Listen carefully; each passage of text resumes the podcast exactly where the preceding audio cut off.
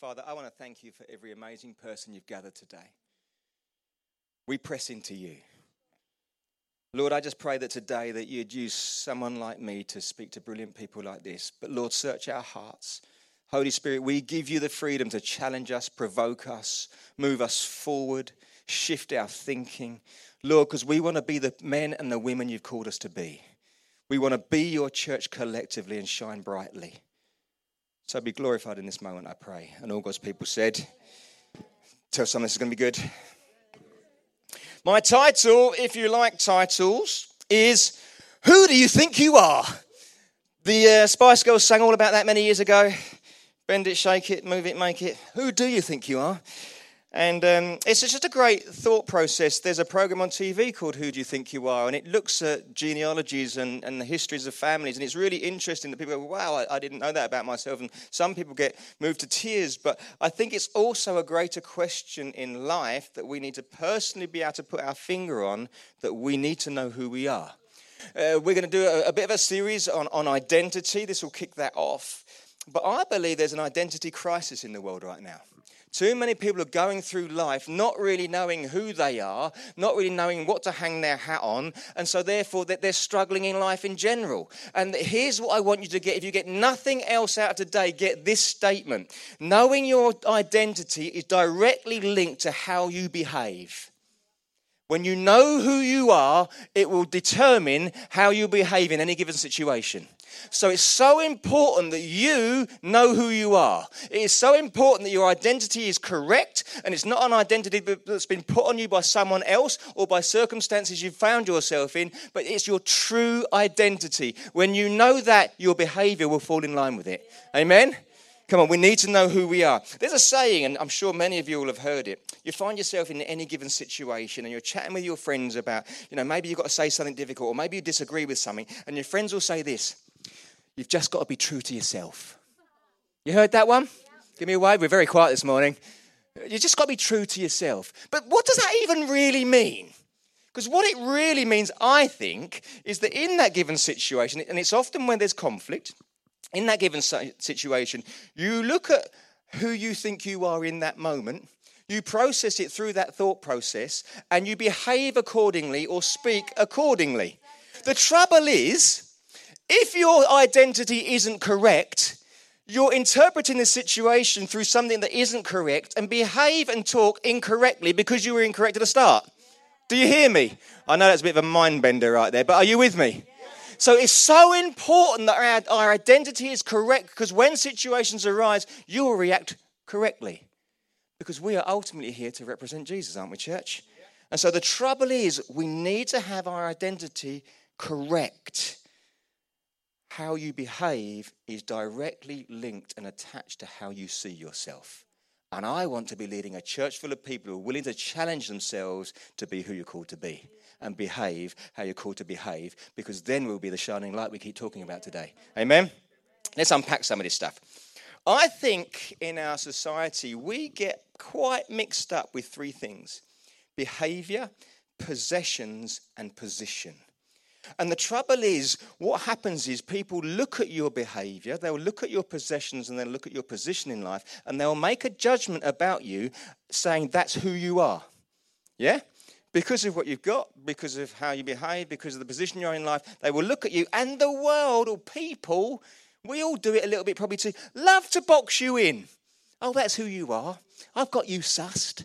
I know how you're going to behave because you're in this little box that I've put you in. Do you know what? You don't belong in that box. And, church, if we can find our true identity, we can actually burst out of some boxes and start breathing in life and start being who you're called to be. Let me give you an example. Believe it or not, I'm a church pastor. The difficulty with that is you might say, and people might think, he's a church pastor, meaning that's who he is. Do you see? I, being a church pastor isn't who I am. Being a church pastor is what I do. And they're different things. But you can see how the crossover goes. Oh, you're a single parent. Meaning that's who you are. That's not who you are. That's how you have to live in a given situation. Do you see that? And what happens is all this gets misty mashed up in life, and people's behavior changes because of boxes and labels that are put on you that aren't true. I am a pastor, it's what I do, and I love it. But if all you lot had a little chat after church and said, He's a right idiot, isn't he? I'm glad it went quiet there. Got together and said, We don't want to follow this guy not sure his theology is correct. He thinks he's funny and he's not. And what about the clothes he wears?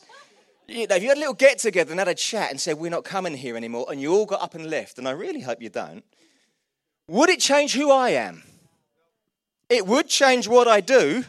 I wouldn't be a pastor anymore. But it wouldn't change who I am. And you know what? It wouldn't change. It wouldn't change my commitment to church. It wouldn't co- commit, change my commitment to pursue Jesus. It wouldn't change my commitment to, to advance the kingdom and to love people and to be kind because that's who I am. Being a pastor is what I do. Can you see the difference? I am married.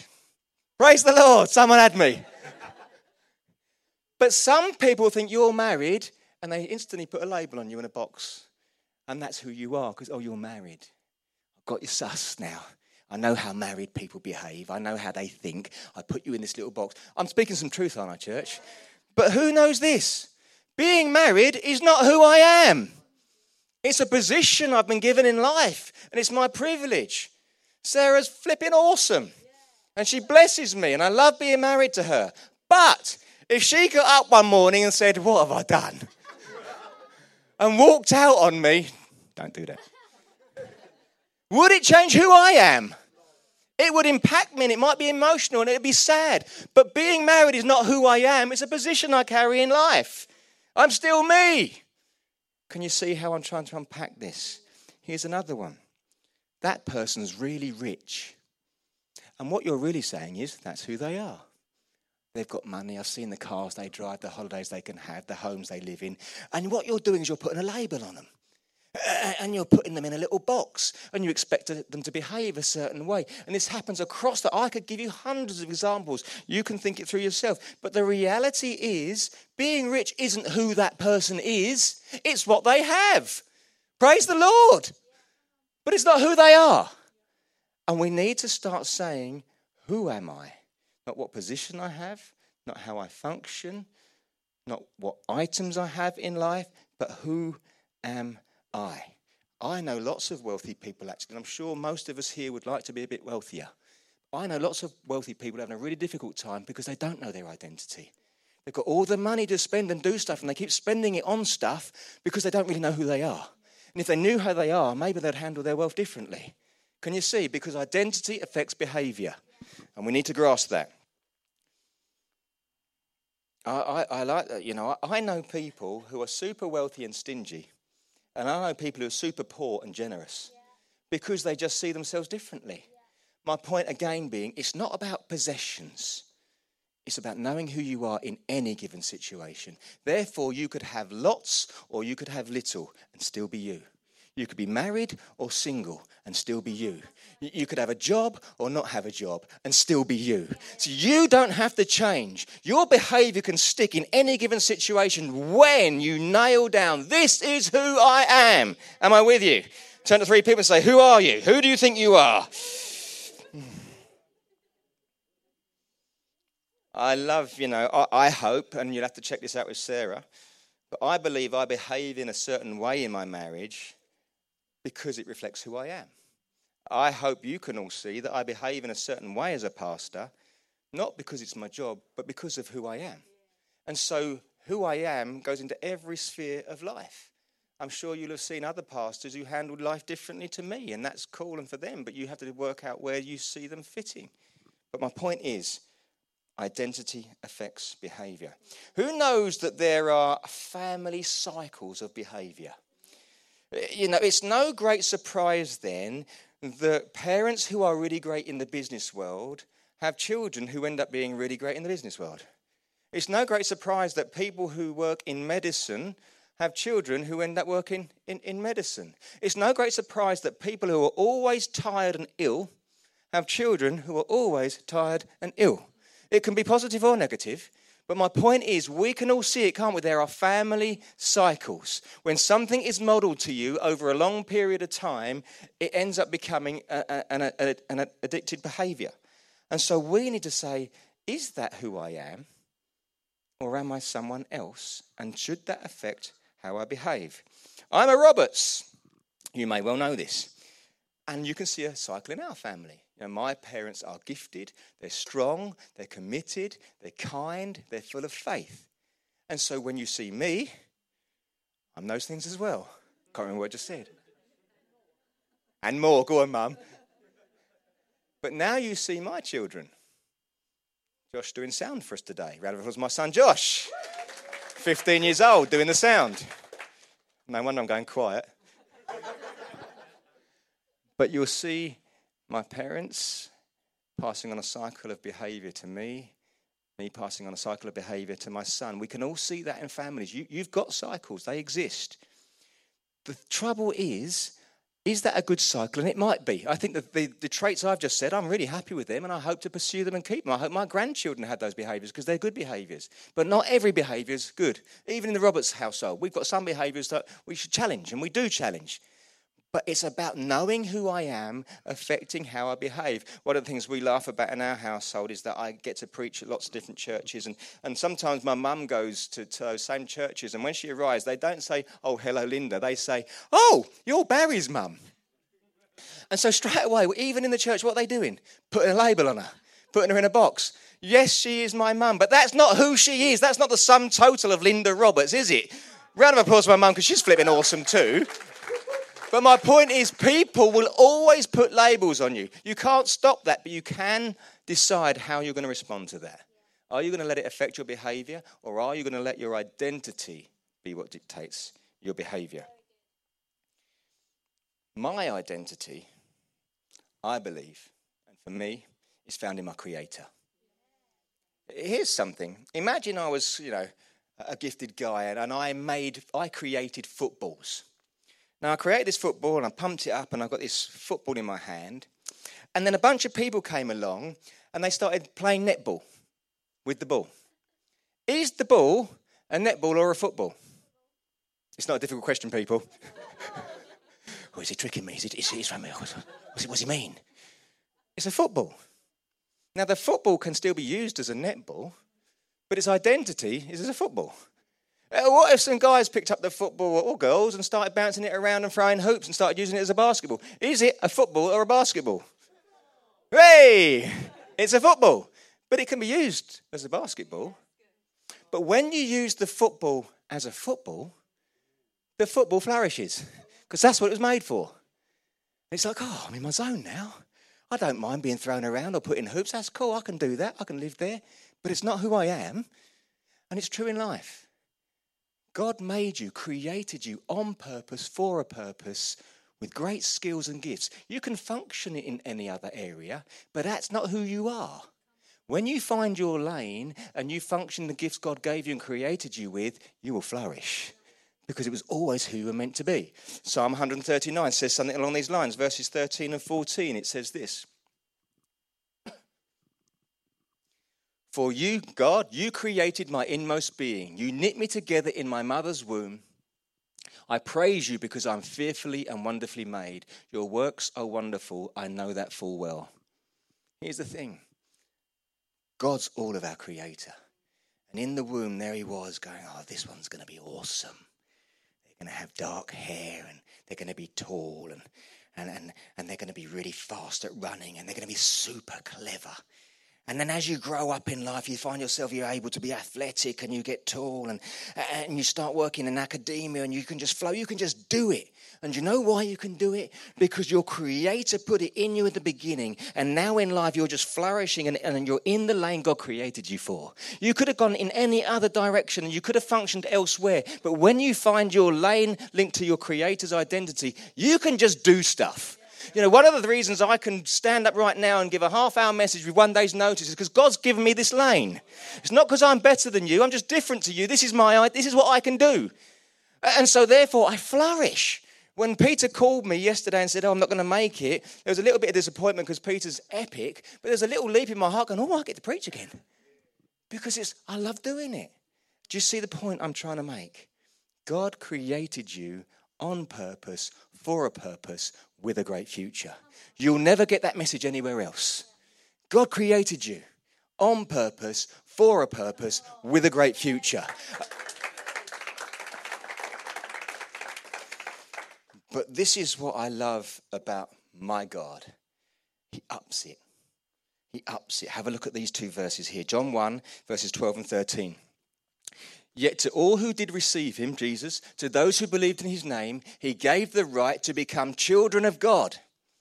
Children born not of natural descent, nor of human decision or a husband's will, but born of God. Another verse says this Because you are sons, God sent the Spirit of His Son into our hearts, the Spirit who calls out, Abba, Father, or Daddy. So you are no longer a slave, but God's child. And since you are his child, God has also made you his heir. Galatians 4 6 and 7. Here's how God ups it He creates us. And then he sees our distress. And he sends Jesus. And he says, When you believe on him, I adopt you into my family. You now become a child of God.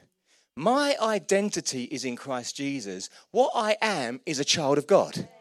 And here's the thing we've already established, haven't we? We see behavior in family cycles. How does God up the ante when He adopts us? Because what does a family cycle before God look like for you? You see, there are certain behaviors in the Roberts household that we fully expect. And there are certain behaviors in the family of God that God fully expects. And when we know our identity, we behave like that. And so we need to be people who find our identity in Christ as children of the King of Kings, of God Himself, creator of heaven and earth. You're the King's kids. And that with it has a behavior attached to it. You see, I don't behave erratically, or I try not to. I try to be kind. I try to be thoughtful. I try to be pure. I try to be generous. Not because I'm better than anyone else, but because finding my identity in the family of Christ has behavior attached to it. And it's my privilege to represent the King of Kings. How much of a privilege is it to look at the creator of heaven and earth, all that you see around you? I love it. I don't know if you've been skiing. I've been skiing, and you're up above the clouds on these mountains. You look, and it is vast. And you're like, God created all this stuff, and yet He calls me His kid. It's just like, wow, sometimes we live in our little little zones, don't we? Our little bit of Colchester. But it's a massive planet that God created, and He created you, and He adopted you and called you His son or His daughter. And because of that, it's my privilege to reflect Him on earth. It affects my behavior because I know who I am. But God, being God, doesn't leave it there, He ups it again. So, who knows that everything has a value? And the value is what someone's prepared to pay for it. So, if, for instance, you had a piano, now, pianos are quite expensive. It was a nice piano, an antique piano. And you had it valued, and they said it's worth £5,000. So now, because the piano is worth £5,000, who knows you're taking care of it?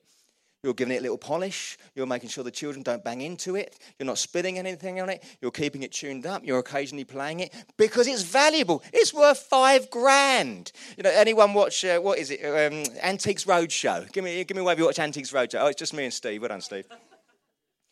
But the, the, the, premise of Antiques Roadshow is people bring old stuff they've found in their loft and they go and they have it valued by a professional. And they don't, re- no, we know that no one cares. No one cares how good or bad it is. They only care how much is it worth. They waffle on for 10 minutes about, oh, so and so had this and it's back from this, this age and it was this colour? And they did this and you're like, oh, how much? That's what it's about, isn't it? And at the end, they might say, and, and to be fair, because it's got a chip in it, it's worth £3.50. And you can see the guttedness on their face. And in our house, we go, but when they say that's worth 25 grand, they're like, oh, they're all chuffed. And then they all, yeah, oh, oh, oh, really? Oh, oh, oh, oh, I didn't know. And inside they're going, yes! It's worth something. Who knows if they discovered that exact same piano that was worth £5,000 was previously owned by Beethoven. Who knows it's now worth millions? Same piano, but because someone of influence owned it, it now is worth a whole stack more. Who knows the kids are definitely not, going near it now. In fact, who knows we're just selling it. When someone of influence has owned it, it ups the value. You know, I could have a car. You know, we, Sarah's first car we ever bought her, it was a B Reg Fiesta, and it was dark maroon. It had the, uh, it was a B Reg, and the last three letters were N U T, so we used to call it B Nut. It's B Nut. And it was horrible. It was horrendous. And um, it was quite good that we had that one because on the first week of driving, Sarah reversed into a post in the car park.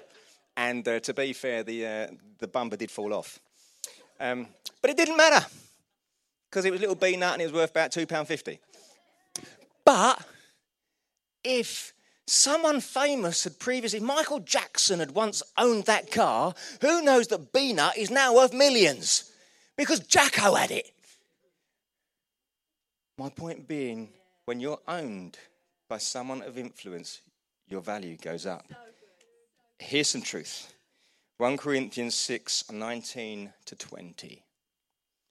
Do you not know that your bodies are temples of the Holy Spirit who is in you, whom you have received from God? You are not your own. You were bought at a price. Therefore, honor God with your bodies.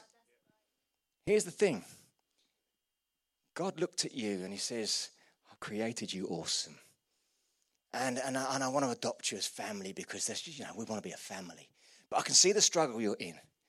And, and he sent his son, Jesus, to come and die on a cross to pay for you. For all the things that separate you from God, Jesus said, I'll pay the price. So when you talk about value, God's value over you is the life of his only son. To him, you are worth the most precious possession he had, the best relationship he had. He gave everything for you. That's how much he valued you. So if you're valuable, shouldn't you be respecting yourself? And if you're valuable, shouldn't you be commanding the respect of others? Because the price Jesus paid for you was everything. And if we know that the value of an object goes up because who owned it, the King of Kings owns you. So now you're not just this little old person sitting here in Colchester. You are priceless. You're a son and a daughter of the King. He paid everything for you, which makes you priceless. And when you know who you are, it has to affect how you behave. You know, when you know who you are, this is what I want to say. Because I know who I am and I know who owns me and I find my identity Christ, I am worth more than a one night stand. I am worth more than someone's put downs. I am worth more than a lifestyle of drunkenness. I am worth more than just drifting through this life aimlessly. I'm worth more than that. I'm worth more than the job I do, the stuff I have, and the opinions of others because I'm a child of God and so are you. So come on, people, let's nail it down and start behaving like that. Because we're living in a season right now where the world needs sons and daughters of God to stand up and be who we're supposed to be, to love some people and to represent the King of Kings. What I do flows easily for me because I'm close to my Father. I know what He put in me and I flow. It's not a struggle. Each of you has a gift. Each of you was created on purpose. Each of you is dearly loved. Each of you is a child of the King. You have a lane. Can we help each other to live how we're called to live? Because in that place, you'll find happiness and satisfaction. If you're in business, flourish in it. If you're in medicine, flourish in it. If you're a parent or a spouse or you're single, flourish in it. But none of that is who you are. It's how you live and what you do. Who you are is a child of the King. Am I speaking to someone today? When you know whose you are, it's really easy to know who you are. And you know what? We live in a world right now where so many people have been abandoned, been let down, been hurt. Maybe you have. And the trouble is, when you're abandoned and you're hurt, you lose your identity. You start thinking, this is who I am. No one cares about me. I always get brushed aside. And because you feel like that, you start to behave differently. And often, with people who've been hurt and abandoned, the way they behave is to push other people away because they're protecting themselves because they don't want to be hurt and abandoned again. And so it, their identity becomes I'm this rejected person. I'm this unlovable person. I'm this person no one wants. I'm the person who never succeeds. And if it happens often enough, it gets in your head, it gets in your heart, and you start to behave like that. And you start identifying as that person. And I want to say, no, you're a child of God. You might have gone through some stuff. You might know people who've gone through some stuff, but that's not who you are. And if we could rediscover who we are, we could correct behaviors. If we could discover who we are, we could take some authority over some situations and help some people. There's a world full of people who are rejected. I bet you could name 10 off the top of your head. Well, could we become part of the solution? Could we hear a message like this and go into a series like this where we say, Yes, come on, I needed to hear that? And get so close to the King of Kings and allow Him to live so deeply in us that we find our identity in Him and it, it affects how we behave. You see, when I see someone who is so obviously rejected, I think the world laughs at those people because they behave a bit withdrawn. Oh, look, not there here. Why'd they even come over there again? Always a problem in their life. Oh, no. Do you know what? Jesus died for them too. And I want to have that heart of the Father living in me, being so close to Him that I don't want to laugh at them or put them down or exclude them anymore. I want to be the one who invites them in. I want to be the one who stands shoulder to shoulder with them. I want to be part of their testimony that says, Come on, I turned my life around. And I don't know if you've been through some stuff, but let me know this God is the God of healing. God is the God who can redeem the past. God is the God who still has the same plan for you. God is the God who still put that great stuff in you at the beginning. And we need to reconnect with that, find our identity in Him, and start living life again. Come on, someone's got to have a praise in their heart. I'm believing for God to break negative cycles. And there are people who have been brought up in all kinds of homes and situations where cycle after cycle after cycle, nothing changes. Well, when you know who you are, it has to change because the king's kids don't behave that way. Can you imagine just for a moment? And I know there's all kinds of weird stuff going on in our royal family right now. But let's take William. He's the prince, he's the son of the queen, he's royalty. Do we expect him to have a difficult life? The answer is no, people. because he's got every provision he could ever want. He's got people running around after him, planning his life. It's easy. Do you know why? Because he's a son of royalty. Do you know our truth? We are kids of royalty. And we need to start behaving like that. We need to start expecting like that. You see, your life doesn't have to be a huge struggle. And I know we have ups and downs. I'm not saying God called us all to be millionaires or anything, any of those things. But what He did call us to do is represent heaven. And heaven doesn't struggle. And so we need to go through the ups and downs of life with an expectation in the heart my God has got me. It's funny, I think we've used this kind of language through the service today, but it says this in Romans 8 and 28, and it's another famous verse, but get it in you. And we know that in all things, turn to the person next and say, all things, in all things, God works for the good of those who love Him, who have been called according to His purpose. Well, I'm unpacking it for you today. You have a calling on your life, you have a purpose on your life because God put it in there right at the beginning. He calls you His kids, He sent His Son and paid a horrendous price for you. You are valuable. In fact, you're priceless. And so now we need to start living like that. And when we look around their lives and go, it's easy for you to say that, Barry, but this has happened and that has happened and the other things happened. Well, I'm saying God has always been there. And he's, you didn't know it, but he's always been working stuff out. And he brings you to this place of going, oh, oh. And I wonder, in all this horrendous stuff that we're going through right now in the world, God's got a plan. I wonder if in a couple of years' time we look back and go, wow, wow. I read an excerpt from someone who lives in Hawaii where, where it all started. And they said, We're ahead of the world in this. It's been horrendous. But the, the skies are clearing. Because people aren't going out anymore, the smog's lifted. Because people aren't going out so much now, you can hear the birds tweet. Because people aren't going out so much, they're not so consumed with their life, they've stopped and have started talking to each other. And you start thinking, wow, it's horrendous. But God can still work what the enemy meant for bad for good.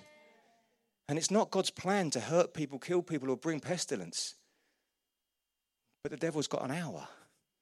But the God says, but I'm still in control. I'm still going to work this. I've still got my kids. And they're going to shine brighter in this time. God's got a purpose in it all. Apply that to your own little life. Sometimes we think we're so flipping important. Apply that to your own little life that my God has got a plan for me. And I've been through some stuff over here and it was painful, but He's working something and He's changing something in me. I'm starting to see stuff differently. He's put some strength inside me, and He's put some resilience inside me, and I've put some guts inside me. And you know what? Now I know who I am. I'm going to go and reach out to someone who's gone through the very same thing I have and stand with them and say, I'm standing with you. We're walking through this together because the King of Kings is going to redeem your life. He's going to set you up for a better life because you're priceless. Come on, church. Could we start seeing our friends and our family and our unchurched people all around this town, at the university, in the schools, everywhere you go, in the workplace? Start looking at people as potential kings king's kids because Jesus died for them. They might not yet know it yet, they might not acknowledge it yet, but before they decided, Jesus made his move. And we know that. So could we see them that way? Could we treat them that way? I, I, I really hope, you know, we were laughing earlier this morning about the shortage of toilet rolls. Has anyone seen that? Someone has literally bought about 10,000 toilet rolls, haven't they? You, you, go to the shops, no toilet rolls. Uh, wouldn't it be awesome if you knocked on the door of someone and you've got three toilet rolls left and you gave two away, just because you go, God's got me and I want to bless you. Do you know what? Things like that speak volumes because what the world will do is hoard 10,000 toilet rolls. But what God's kids will do will give two of their three toilet rolls away and just use one slice.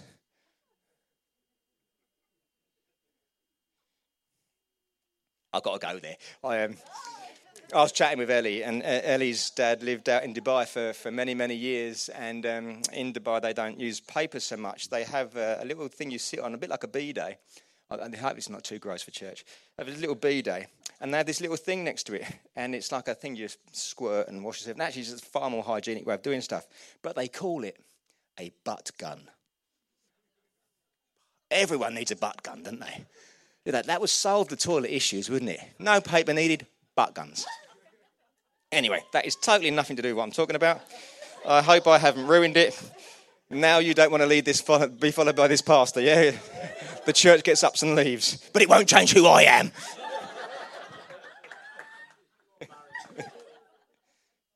Are you hearing me in the seriousness of this message? Because you, don't worry about the person next to you, you need to know who you are. You need to settle it in your heart you need to have a moment with your father and say, I count it privilege, Dad, to be in your family. Change in me what you need to change in me so I start following the cycles of heaven. I know you're going to provide for me. I know you're going to protect me. I know you're going to position me. I know you're going to redeem me. Stuff's happened in my world, but you're still God. And He will position you and shift you and make you who He called you to be. And then you might find yourself as the football being used as a netball for a while. But get, get involved because the time will come when you'll find your lane and you're going to flourish. And lives will be blessed because on a day in 2020, you suddenly realized who you are. Are you with me, church? Can you stand? I'd love to pray with you.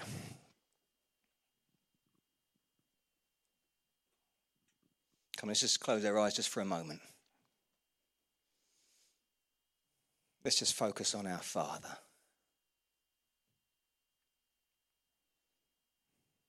Lord, thank you that we get to do this life together.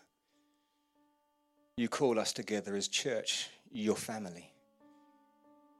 And it's our honor to gather together and get around your word and, and bow the knee and lift you higher and honor you as God.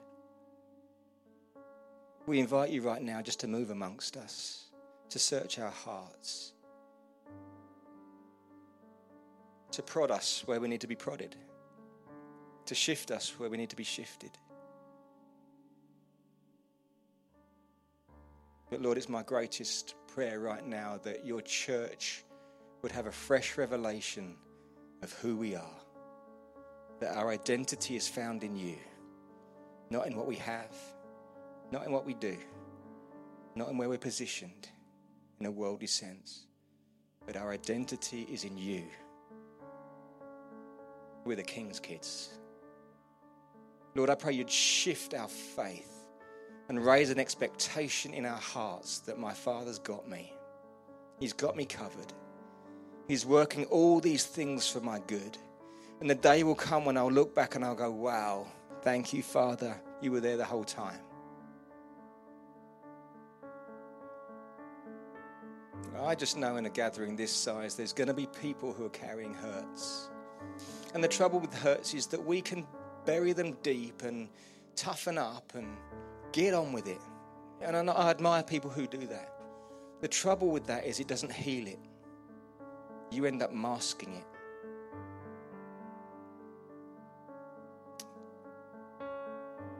And you don't realize it, but it's always affecting your behavior because we protect ourselves, and of course we would.